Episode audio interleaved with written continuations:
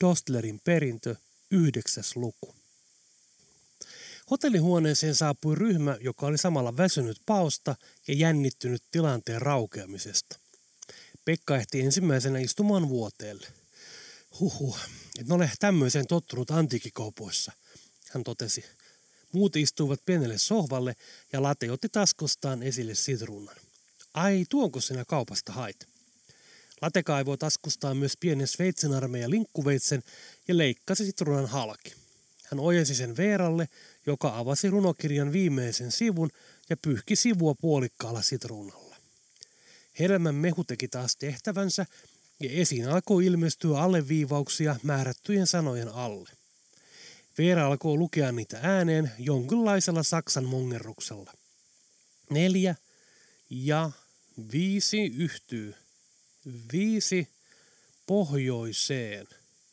Pohjoinen risti. Veera tavasi ja kääntyi Pekan suuntaan. Mitä nämä sanat ovat? Sanotko uudelleen, vastasi Pekka. Veera tosti sanat uudelleen ja Pekka alkoi samalla kirjoittamaan niitä pöydällä olevaan vihkoon. Joku sana oli näkyvissä huonommin. Pekka yritti ottaa kirjoituksesta selkoa sitten hän kirjoitti parhaan tietonsa mukaan niiden suomenkieliset käännökset samaan paperiin. Neljä ja viisi yhtyy viisi pohjoiseen, pohjoinen, risti, kysymysmerkki. Eli tuo viimeinen sana on nyt arvoitus, kun paperi on kirjassa siitä kohtaa vähän kärsinyt, tulkitsi Pekka ja kaivoi taskustaan rypistyneen paperin. Ja tässä ne Helenan luona kirjoitetut sanat. Tie pitkin viisi, sata metriä ja oikealle kaksi puu ja ovi. Latetuumi hetken. Hei Veera, otatko karttaohjelman esiin? Odotas. Veera näppäili puhelintaan ja karttasovellus aukesi. Perhana.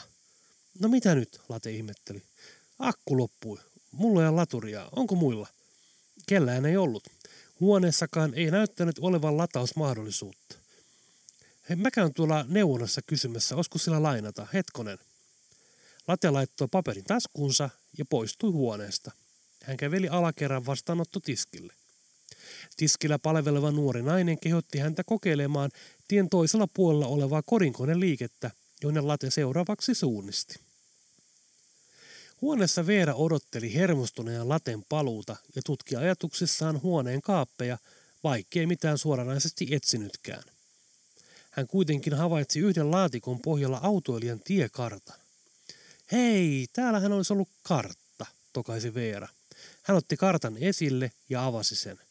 No niinpä näyttää. Pekka tuli katsomaan karttaa. Laitetaan se tähän pöydälle. He avasivat yhdessä kartan kokonaan auki ja tutkailivat sitä sohvalla istuen. Latetaisi ottaa sen paperin mukaansa, totesi Jorma. Pekka katseli karttaa.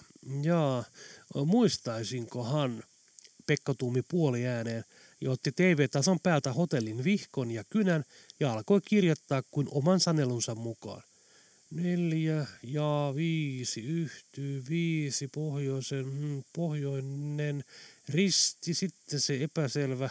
Ja sitten oli tie pitkin 500 metriä ja oikealle kaksi puuovi. Veera ja Jorma vilkaisivat toisiaan. Aika hyvä muisti, lausahti Jorma. Tulee mieleen TomTom.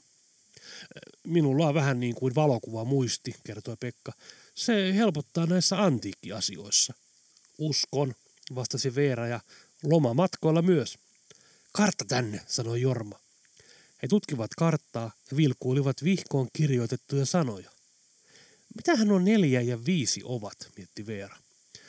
Luulen, että ne vois olla tien numeroita, sanoi Jorma ja osoitti karttaa merkittyä nelos- ja vitostietä. Ja ne yhdistyvät, Pekka vieritti kartalla sormeaan, tuossa. Ja siitä pohjoiseen viisi kilometriä se tekee, missä tämän kartan mittasuhde on, kysyi Jorma. Täällä alhaalla, vastasi Veera osoittaen kartan reunaan merkittyä mittasuhdetta ja pientä viivoitusta. Viisi kilometriä, se on suurin piirtein tuossa. Pekka osoitti sormellaan risteystä. Siinä on sivuteiden risteys, totesi Jorma. Sanoissa mainittiin risti, siitä käännytään, mutta kumpaan suuntaan, mietti Veera ääneen. Se puuttuva sana. Se olisi varmaan kertonut suunnan. Se voi olla siis kumpaakin suuntaan tahansa. 50-50. Perhana, manasi Pekka. Meidän on varmasti tutkittava molemmat suunnat. Kirjakauppaan. Late oli ehtinyt asioida koninkone liikkeessä ja palatessaan laturin kanssa hän pysähtyi odottamaan liikennevalon muuttumista vihreäksi. Samassa hän huomasi suojatien toisella puolella hotellia lähestyvän Felixin. Myös Felix havaitsi hänet samalla hetkellä ja lähti heti puolijuoksua tulemaan Ajordan yli huolimatta liikenteestä. Autot joutuivat jarruttelemaan ja väistelemään, kun hän ryntäsi tielle. Monet alkoivat soittaa torveja. Late lähti juoksujalkaa poispäin hotellilta ja koitti samalla katseellaan löytää sopivaa pakoreittiä kadulla kävelevien ihmisten lomitse. Felix otti puhelimen juostessaan ja soitti samalla huohottaen Testonille. Havaitsin hänet hotellivaakunan luona. Hän yrittää pakoon. Puhelimista kuului Testonin tiukka käsky. Älä päästä häntä silmistäsi. En, hengästynyt Felix vastasi ja laittoi puhelimen povitaskuunsa.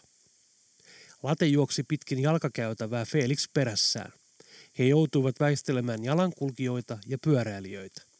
Felix oli juosta yhden polkupyörän alle ja yrittäessään väistää sitä hänen puhelimensa putosi maahan ja kierähti ajoradalle liikkuvan auton alle. Felix oletti puhelimen olevan entinen ja päätti jatkaa juoksua ilman sitä. Puhalin ei kuitenkaan osunut renkaan kohdalle, vaan auton mentyä se jäi lojumaan ehjänä tien reunaan. Eräs ohikulkijan koira pysähtyi nuuhkimaan puhelinta, josta kuului Testonin ääni. Felix! Felix! Puhelinta nuskiva koira ei ilmeisesti tunnistanut Testonin auktoriteettia, koska se päätti hyvin voimakkaalla poforilla päästää kunnon haukun suoraan luuriin. Toisesta päästä kuului pian vaimea saksankielistä kiroamista ja kiukustunutta huutoa, joka liittyi korvaan ja kuuloon.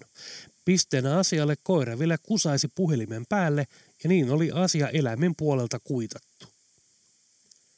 Kauempana late jatkoi juoksua Felix perässään. He tulivat kadulle, jossa oli kukkakauppa ja sen edustalla oli esillä kukkia runsain mitoin. Julkisivusta roikkuu ketjuin erilaisia kukkapatoja. Jokunen ihminen tutki tarjontaa. Late suuntasi juoksun kukkakaupan näyteikkunan ja ihmisten välistä. Hän loikki maassa olevien kukkalaatikoiden yli samalla varoja lyömästä päätään roikkuviin patoihin. Felix seurasi häntä ja koetti askeltaa samalla tavoin. Viimeisen padan kohdalla late työnsi sen heilahtamaan eteenpäin ja jatkoi juoksuaan avarammalle kävelytielle. Felix oli jo saavuttamassa häntä, mutta takaisin keinahtava amppeli osui Felixia suoraan otsaan ja hän kompastui. Hetken aikaa ilmassa pöllysi multaa, kukan lehtiä ja substraalia. Felix koitti päästä ylös rikkoutuneiden kukkien ja ruukkujen keskeltä. Hän oli yltäpäältä mullassa. Late jatkoi pakoa läheisen linja-autoaseman suuntaan. Pysäkillä bussi otti juuri uusia matkustajia kyytiin. Late juoksi suoraan bussin avoimesta takauvesta sisään ja jäi käytävälle kyyryyn piiloon. Kuljettaja ei häntä huomannut, mutta bussin takaosassa istuvat matkustajat seurasivat välikohtausta ihmetellen.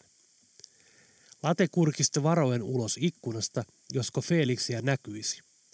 Tämä saapuikin bussipysäkin luo, kasvot hien, vaatteet mullan peitossa. Puuskutus oli kova. Bussi alkoi tehdä lähtöä ja sen ovet sulkeutuivat.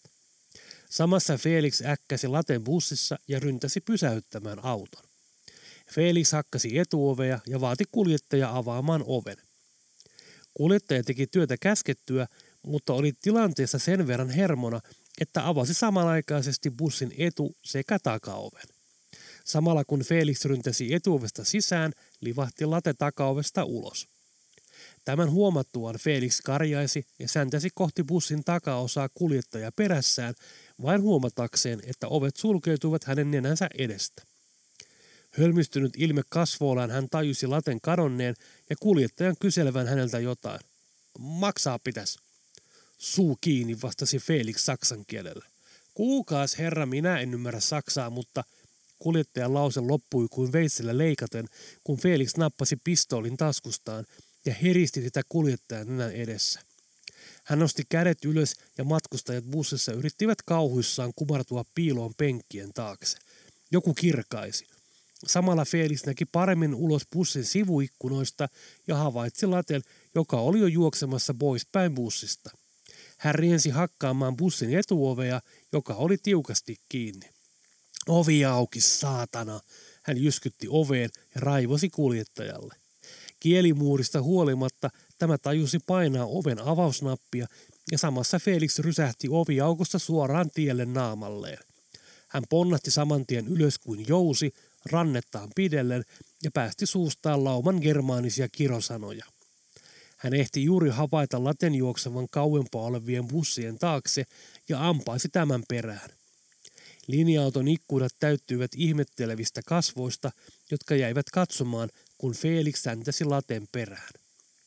Joku saattoi tilanteen vakavuudesta huolimatta naurahtaa. Takapenkillä tapahtumaa todistanut ikäloppu isoäiti tokaisi. Sakemannit, pyi! ja sylkäisi lattialle. Late oli ehtinyt kaukobussien laiturin luo, jossa busseja seisoi lähtöä odottamassa rivissä. Useassa oli tavaratilan luukut auki ja laukkuja nostettiin kyytiin. Late sai etumatkan ansiosta muutaman sekunnin miettimisaikaa. Hän katseli ympärilleen bussiriviä. Samassa Felix oli jo näköetäisyydellä ja juoksi kohti latea. Tämä sukelsi vieressä olevan bussin tavartilan läpi auton toiselle puolelle. Felix seurasi perässä samaa reittiä. Seuraleikki jatkui läpi useamman bussin, joiden luukut olivat sopivasti auki lastauksia varten. Vihdoin viimeisen auton kohdalla late ei jatkanutkaan matkaa päästyään tavaratilasta pois, vaan pysähtyi, kääntyi ja paiskasi tavaratilan luukun kiinni. Felixin vauhti oli sen verran kova, että tämä ei saanut jarrutettua, vaan törmäsi pää edellä suljettuun luukkuun. Kuului komea kumahdus ja seurasi vielä kovempi rojahdus. Felix makasi tajuttomana tavaratilassa. Luukun ulkopuolelle oli ilmestynyt hienoinen pullistuma. Kyseessä oli siis kovaksi keitetty rosvo. Late kiersi takaisin bussin toiselle puolelle. Hän nappasi tavartilan lattialle Felixin kädestä kirvonneen pistoolin ja laittoi sen taskuunsa. Hän pamautti luukun kiinni, heitti pistoolin läheiseen roskikseen ja lähti astelemaan poispäin asemalta. Bussin kuljettaja asteli samalla hetkellä ulos autosta. Hän oli tullut siihen tulokseen, että kaikki halukkaat matkustajat olivat kyydissä. Hän oli aikeissa laittaa tavartilan luukut kiinni, kun huomasinkin niiden olevan jo suljettu. Jaa, hän tokaisi itsekseen. Kaipa, minä ne jo suljin. Kuljettaja balasi pussiin, käynnisti sen ja pihan bussi kartoi pois asemalta. Keulassa määräasemaa koristavassa kilvessä luki teksti Utsijoki. Hotellihuoneen oven koputettiin. Veera nousi ja meni avaamaan samalla itsekseen mutisten. Kyllä kesti Latorin haku. Tuskin Veera oli ehtinyt oven lukkoa avata, kun ovi potkaistiin voimalla auki. Asialla oli gruppa, joka oli vastaavanlaisia keskustelun avauksia suorittanut ennenkin. Samassa ovelle astui Teston Lisa mukanaan.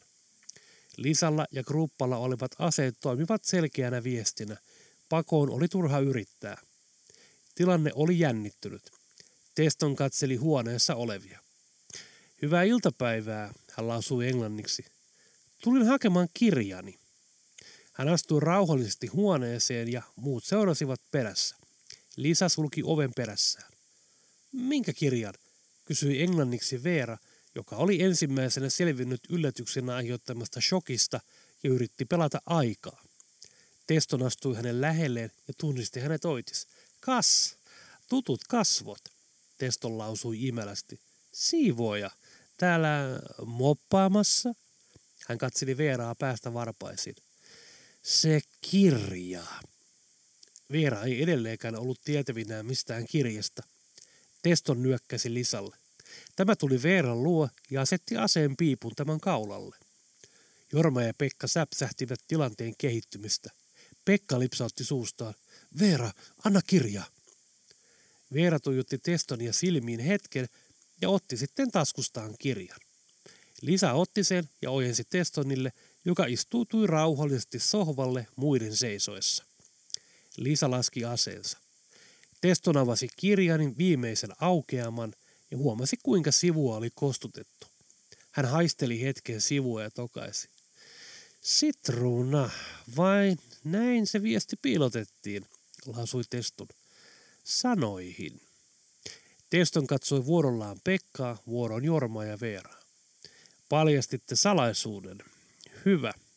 Teston pamautti kirjan kiinni ja hänen äänensä muuttui tiukemmaksi. Ja nyt se puuttuva sivu. Kiitos. Teston katsoi vuorollaan jokaista. En pyydä uudelleen. Lisa nosti pistolin taas Veeran kaulalle. En minä tiedä, Veera yritti selittää. Teston vilkaisi Lisaa ja tämä painoi asen piipun tuskallisen syvälle Veeran kaulaan. Kasvolta näki, että se teki kipeää. Missä se on? kysyi Teston. Laurilla. Hän meni etsimään puhelimia laturia. Kuulinkin, että hän juoksentelee ympäri keskustaa, Teston sanoi, ja hänen kasvollaan kävi nopea hymy, joka katosi saman tien. Ja me löydämme hänet. Mistä? Voisin soittaa hänelle, mutta Veera vastasi. Mutta mitä? kysyi Teston. Puhelimen virta on lopussa, selitti Veera. Ihanko totta? Ja muillakin on akku tyhjä, sanoi Teston ivallisesti. Pekka ja Jorma nyökkäsivät. Teston puisteli päätään ja kaivoi taskustaan oman matkapuolin. Käytä tätä, sanoi Teston. Veera näppäili hermostuneen laten numeron ja pian puhelin hälytti toisessa päässä. Late oli poikennut lataamaan puhelinta ensimmäiseen vastaan tulleeseen kahvilaan ja oli saanut sen auki juuri kun se soi. Soittajan numero oli outo, mutta Late vastasi. Halo, Lauri, sun täytyy tulla takaisin tänne hotelliin, kuului Veeran ääni puhelimesta. Late tiesi heti, että asiat eivät olleet kunnossa. Veera ei ikinä kutsunut häntä Lauriksi. Mikä hätänä? Teston on täällä. Miten? Kuinka se löysi teidät, Late ihmetteli. En tiedä, Veera sanoi ja piti pienen tauon. Taustalta kuului vaimeasti Testonin ääni. Ja sitten Veera jatkoi. Saat 15 minuuttia aikaa tulla hotellin parkkipaikalle tai... Tai mitä, huudatti Late. Puhelu katkaistiin. Late mietti hetken. Tempasi sitten kännykän irti laturista ja lähti juoksemaan. Pikkubussilla kohti Sodankylää. Hotellin parkkipaikalle juosten saapunut Late näki pikkubussin ja sen luona ystävänsä, jotka olivat juuri astumassa autoon sisään. Teston seisoi vielä ulkona ja odotteli Lateja kasvoillaan leveä, oma hyväinen hymy. Hän viittoi kohteliasti Lateja siirtymään autoon, mutta tämä pysähtyi. Hän ei ollut aikeessa nostaa autoon. Teston huomasi tämän ja kehotti Latea vilkaisemaan auton suuntaan. Avoimesta sivuovesta kurkisti Veera, jonka kaulalla Lisa piti asetta. Late katsoi Testonia tiukasti silmiin hetken ja lähti sitten astelemaan kohti autoa. Juuri kun Late oli nousemassa kyytiin, pysäytti Teston hänet. Se sivu. Late kaivoi taskustaan rypistyneen sivun ja antoi sen Testonille. Sitten ne nousivat kyytiin, auto startattiin ja se lähti liikkeelle.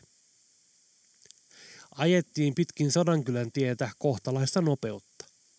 Muutamaan otteeseen satunnaiset tiellä käskentelevät porot hidastivat matkaa, muuten liikuttiin enempiä pysähtelemättä. Tesson oli tutkinut latelta saamaansa sivua ja lausui englanniksi. Ilmeisesti te tulkitsette samalla tavalla näitä löytyneitä sanoja. Muut eivät vastanneet. No, ystävät, luulen, että teitäkin kiinnostaa, mihin tämä kätketty reitti meidät johdattaa. Kuinka sinä tiesit tästä kirjasta ja kullasta, kysyi Pekka. Kun opettaa historiaa, niin oppii itsekin kaikenlaista. Ja sanotaanko, että minulla on erässä, Teston iski silmää, henkilökohtainen side tähän asiaan. Mikä, kysyi Pekka. Jääkööt se salaisuudeksi, Teston vastasi myhäillen, ainakin toistaiseksi. Kidnappaus on vakava rikos, tioskasi Veera. Luuletko, että tästä ei seuraa mitään? Teston ja syytös ei hetkauttanut. Ei teillä ole mitään todisteita kidnappauksesta. Lähditte vapaaehtoisesti ajelulle. oppaiksi. Minä olen arvostettu professori ja kutsuttuna Suomeen. Teidän taustoista en tiedä, mutta uskoisin minun selitykseni olevan uskottavampi. Teidät nähtiin sitä paitsi aiheuttamassa ongelmia siellä kauppakeskuksessa. Kasvonne jäivät monen mieleen ja valvontanauhoille, myös hotellissa. Teston vilkaisi Veeraa, joten keskitytäänpä tähän matkaan. Teistä itsestänne riippuu, miten se teidän kohdallanne päättyy. Teston katsoi kaikkia jäätävästi. Tien risti. Saavuttiin kahden sivutien haaraan. Pussi pysäytettiin tien varteen. Gruppa ja Lisa käskivät aseet esillä matkustajat ulos auton viereen. Testo näytti paperilta muistiinpanojaan gruppalle ja he keskustelivat saksaksi hiljaisella äänellä hetken aikaa. Sitten auton takaosasta nostettiin esiin isot mustat kassit, joissa oli lisää aseita ja varusteita. Gruppa ojensi Testonille radiopuhelimen ja muutama pienikokoinen, mutta silti järeä kone tuli ja se ilmestyi Gruppan ja Lisan käteen. Sitten Teston jatkoi englanniksi. Ystävät hyvät, meillä on ongelma, Teston aloitti. Me emme tiedä kumpaan suuntaan pitäisi lähteä, joten ratkaisemme asian näin. Teston osoitti kädellään Jorma ja Veera. Te lähette tuohon suuntaan. Hän näytti valtatien toisella puolella alkavaa hiekkatiet. Ja me muut, me tutkimme täältä, jatkoi hän osoittaen toista tietä. Kruppa osoitti aseen piipulla suuntaa ja Jorma ja Veera lähtivät kävelemään. Teston itse ja Lisa lähtivät Pekan ja Laten kerran omaan suuntaansa. Jorma, Veera ja Kruppa olivat kävelleet jo hyvän matkaa. Maisema oli hiljainen. Satunnaista linnunlaulua, itikoiden ininää ja radiopuhelimen rätinää lukuun ottamatta ei hiljaisuutta mikään rikkonut. Kävellessään Jorma sanoi hiljaa Veeralle. Veera, tämä ei näyttänyt reagoivan, mutta vastasi hiljaa. Niin. Minulla on semmoinen tunne, että tämä ei pääty hyvin. Löytyy kultaa tai ei. Minusta sinun pitäisi yrittää karkuun, sanoi Jorma vakavalla äänellä. Mihin muka? Äijällä on ase mukanaan. Ei minulla mitään mahdollisuuksia ja mihin sitä paitsi mä menisin? En tiedä huomasitko, Jorma vilkaisi varovasti kruppaa, ettei tämä kuulu teidän puhettaan. Äsken kaukana takaoikealla näkyy jokin rakennus. Olen aika varma, että se oli bensa-asema tai joku vastaava. Minä yritän hämätä tuota tyyppiä. Yritä sinä päästä pakoon sinne suuntaan. Toivottavasti se ei ole autio. Yritetään mieluummin molemmat pakoon, sanoi Veera. Ei se onnistu. En ole niin nopea juoksemaan, mutta yritän pidätellä häntä, että sinä pääset karkuun. Veerasta tuntui julmalta ajatukselta jättää Jorma Kruppan armoille, ja suunnitelma omasta pausta tuntui myös hurjapäiseltä. Kruppala sentään roikkuu olkahiinassa konetuliase. Paan yrityksessä voisi käydä myös huonosti heille molemmille. He jatkuvat hetken hiljaa, sitten Veera sanoi, okei, mutta ole sitten erittäin varovainen hänen kanssaan. Kuule, varovainen on mun toinen, aloitti Jorma. Tiedän, sinun toinen nimi, Veera hymähti. Ole kohta valmiina. Perässä kävelevä gruppa sanoi hiljaa radiopuhelimeen jotain, jonka Veera oletti olevan kuittaus. Mitään raportoitavaa ei ollut. Gruppa laittoi radiopuhelimen taskuunsa ja Jorma näki tilaisuuden tulleen. Hän aloitti yllättäen voimakas äänisen laulun. Metsän poikat tahdon olla, sankarylhän kuusiston. Koko tienoa kajahteli itseoppineen tenorin esityksestä. Joku lintu lehähti lentoon. Jorma huomasi, miten yllättävä esitys aiheutti gruppassa hämmennystä. Jorma jatkoi vielä kuuluvammalla äänellä. Taapiolan vainioilla, hän pauhasi. Lopeta, gruppa karjaisi saksaksi, mutta se ei laulajaa lannistanut. Karhun kanssa painiin lyön, Jorma tehosti lauluaan käden liikkeen. Silloin gruppa sai laulusta tarpeekseen. Hän nappasi Jormaa olkapäästä kiinni ja nykäisi taaksepäin. Mutta Jorma oli odottanut jotain tällaista ja käännähti salaman nopeasti tarttuen yllättyneen gruppan aseen piippuun ja väänsi sen pois itsestään. Heidän välilleen syntyi armoton käsikähmä. Kaikin voimin väännettiin. Panoksena oli kuitenkin ihmishenki, saantoi molemmille osapuolille lisävoimia. Jorma sai heitettyä kruppan maahan ja tämän aseen lennähti kauemmas. Veera huomasi tilaisuuden pakoon tulleen ja lähti juoksemaan suuntaan, josta he olivat tulossa. Kruppa alkoi tavoitella puolittaessa konttausasennossa asettaan ja saikin sen alkaen tähdätä pois juoksevaa Veeraa. Jorma ryntäsi Kruppan kimppuun juuri kun tämä painoi liipasemesta ja näin laukaus meni ohi. Salamana Jorma nappasi maasta pitkän, paksuhkon puun oksan, jolla hän löi Kruppaa päähän. Tämä ei kuitenkaan tuntunut reagoivan kovaankaan iskuun, vaan nousi maasta tähdäten Jormaa. Jorma näki kaukaa pakoon pinkuvan Veeran ja hymyille nosti käsiään ylös. Kruppa pyyhki vaatteitaan vihaisena ja Jormaa asella osoittaen kiroili saksaksi. Saatana, saatana. Kruppa sylki suustaan roskia pois ja otti samalla radiopuhelimen kutsuen Testonia. Kohta tämä vastasi. Kruppa antoi selonteon tapahtuneesta ja sai Testonilta läksytyksen. Helvetin ääliö. Entä se mies? Kuului Testonin kireä ääni radiopuhelimesta. Se on yhä tässä, Kruppa vastasi. Katsokin, ettei se karkaa, jatkoi Teston karjumistaan. Kruppa laittoi puhelimen takaisin vyölleen. Mars. Jorma alkoi kävellä eteenpäin. Kruppa lähti astelemaan hänen peränsä koko ajan pistoolillaan Jormaa osoittain. Dostlerin talo.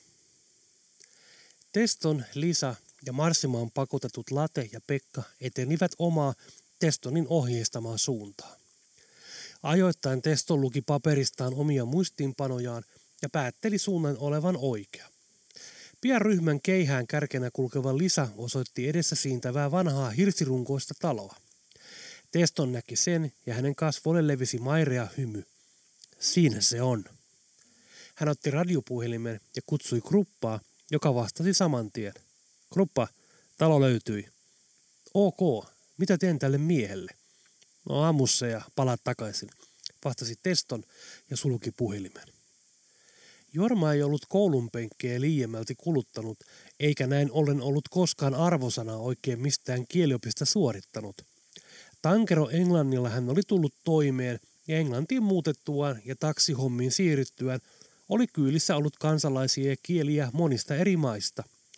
Jorma oli oppinut tulemaan toimeen erikielisten asiakkaiden kanssa, vaikka välillä oli päämäärää selvitetty käsiä huitomalla ja joskus huutamallakin. Äänen painosta ja puhetyylistä pystyi monasti arvelemaan, mistä oli kyse, vaikka asiakkaan kanssa ei samaa kieltä puhuttukaan. Myös saksalaisia asiakkaita oli kyyditettävänä ollut kymmeniä, ellei satoja. Heidän puhettaan Jorma osasi myös tulkita. Jorma ymmärsi, mitä radiossa oli juuri sovittu. Murha. Sen ymmärtää, vaikkei Saksaa taitanutkaan. Vai tänne piti tämän kyydin päättyä, tuumi Jorma. Vittu, lipsatti hänen suustaan. Päässä pyöri vaihtoehtoja, joista kaikki liittyvät jollain tapaa juoksemiseen, joka ei ollut hänen vahva laji. Kruppa latasi aseen ja valmistautui suorittamaan viikatemiehen tehtävää. Tuttua puhua hänelle vuosien varrelta. Hän oli kaiken nähnyt, monta erilaista armon anojaa oli edessä kyyristellyt ennen lopullista laukausta. Tuskinpa tämä paljon aikaisemmista eroaa, mietti Kruppa. Juuri sillä hetkellä hieman kauempaa kuului rasahtelua, oksien katkemisen ääntä. Pusikosta kömpi esiin karhun pentu kuono ilmaa haistellen. Jorma ja Kruppo olivat hetken aikaa hämmästyneitä uudesta käänteestä, mutta Jorma tajusi pian, että lähellä oli todennäköisesti myös emokarhu. Kruppa ei sen sijaan tainnut olla suuresti perillä karhuista, koska alkoi kutsua poikaista kuin lemmikkieläintä. Jorman päässä alkoivat varoituskellot soida, ja hän vaistomaisesti alkoi hiljaa hiipiä poispäin pennusta, mutta Kruppa oli valppaana ja viittoi häntä pysymään paikoillaan. Samanaikaisesti Kruppaa kiinnosti myös karhunpentu, ja hän koetti yhä voimakkaammalla äänellä saada pentua luokseen. Sitten jostain pusikosta kuului täysikasvuisen karhun karjaisu. Lapin hiljaisuudessa karhun päästämä jylhä varoitusääni oli kylmäävää kuultavaa. Jorma laskeutui välittömästi maahan makulle, näin oli jo alakoulussa opetettu. Hyvin oli jäänyt mieleen. Kruppa sen sijaan ei ollut suomalaista koululaitosta käynyt ja näin onnen hän oli jäänyt paitsi erinomaisesta luonnontieteiden opetuksesta. Hän ihmetteli Jorman käytöstä ja oli juuri karjaisemassa tälle nousta ylös, kun esiin astui täysikokoinen karhu, joka nousi takajaloilleen ja nosti käpälänsä ylös. Karhu oli kaikella mittapuulla valtava. Se päästi uudelleen karjaisun. Nyt kruppalta alkoi hiki valumaan ja liipasin sormi vapisemaan. Pentukarhu ei tuntunut enää niin suloiselta. Kruppa nosti kätensä ylös rauhoittaakseen pentua, mutta pahaksi onnekseen emokarhu ei ollut aivan samalla aaltopituudella ihmisen ruumiin kielestä, vaan tulkitsi tämän uhkaksi pentuaan kohtaan. Kruppan elämän viimeiset kymmenen sekuntia koostuivat nopeasta juoksuun lähdöstä, vielä nopeammasta pysähdyksestä ja äänestä, kun oma kallo halkeaa. Hän saattoi vielä ehtiä tuntemaan rojahduksen pehmeään, kihelmöivään kasaan. Sitten hänen elämänlankansa katkesi. Pahamainen murhaaja kohtasi päätepisteensä kusiaispesässä, sen kummempaa hautapaikkaa ei hänelle herunut. Karhu haistoi vielä kruppan veltoa ja muurahaisten valloittamaa ruumista todeten tämän vaarattomaksi. Taitavasti kuollutta esiintynyt Jorma ei karhua kiinnostanut, vaan se lähti pentunsa kanssa kohti uutia seikkailuita. Jorma makasi maassa liikkumatta vielä hyvän tovin, varmistaen, että karhu on ehtinyt kauemmas. Sitten hän nousi ja mietti, mitä seuraavaksi pitäisi tehdä. Hän ei ollut enää selvillä suunnasta, josta oli tullut. Oli mahdotonta löytää takaisin tielle. Ja jos oli vaikea löytää Lontoossa humalaisen asiakkaan murteella sönkkäämä osoite, niin ei ollut yhtään helpompaa löytää erämaassa autotietä. Tai toista ihmistä. Ellei kusiaispesässä retkottavaa gruppaa laskettu mukaan. Jorma päätti lähteä kävelemään sattumavaraiseen suuntaan. Pian hänen reitilleen näyttikin osuvan jokin vesistö. Vesiraja näkyy ryteikön läpi ja Jorman hämmästykseksi rannan tuntumassa puolilaholla köydellä oli rannan mäntyyn sidottu soutuvene. Puinen, sammaloitunut, mutta ilmeisen ehjä, kun kerran kellui pinnalla. Mukana näytti olevan airotkin. Jorma päätti jatkaa etenemistä vesistöreittiä. Silloin ainakin olisi helpompi havaita kauempaa rakennuksia ja teitä. Rivakalla polkaisulla vene oli vesillä. Asetellessaan airoja hankaimeen, Jorma mietti, olisiko ruumis pitänyt kuitenkin ottaa mukaan ja upottaa erämaa järveen. Mutta eikö hän luonto sen hyötykäyttöön korjaisi? Kaunis oli päivä soutaa, vaikka mitään havaintoa asutuksesta tai ihmisistä ei eteen tullut. Jorma katseli soutaessaan venettä. Se oli tosiaan vanha, mutta hyvin pidetty oikea oppisesti tervattu. Jorma oli nuorempana ollut venemestarin opissa ja muisteli, että suomalaiset puurakenteiset soutuveneet olivat pääasiassa joko hämäläistä tai savolaista mallia. Hämäläisen venemallin airot olivat usein mitoitettu siten, että ne menevät vedossa ristiin, jolloin vetoon saadaan enemmän voimaa. Hämäläinen venemalli piti paremmin suuntansa. Savolainen vene taas oli matalampi ja herkempi kääntää, sopi näin paremmin pienille vesille kalastukseen ja retkeilyyn. Tämä vene, jolla Jorma vesistössä eteni, oli mitä ilmeisimmin savolaista mallia. Ainakin airot olivat hieman kierrot.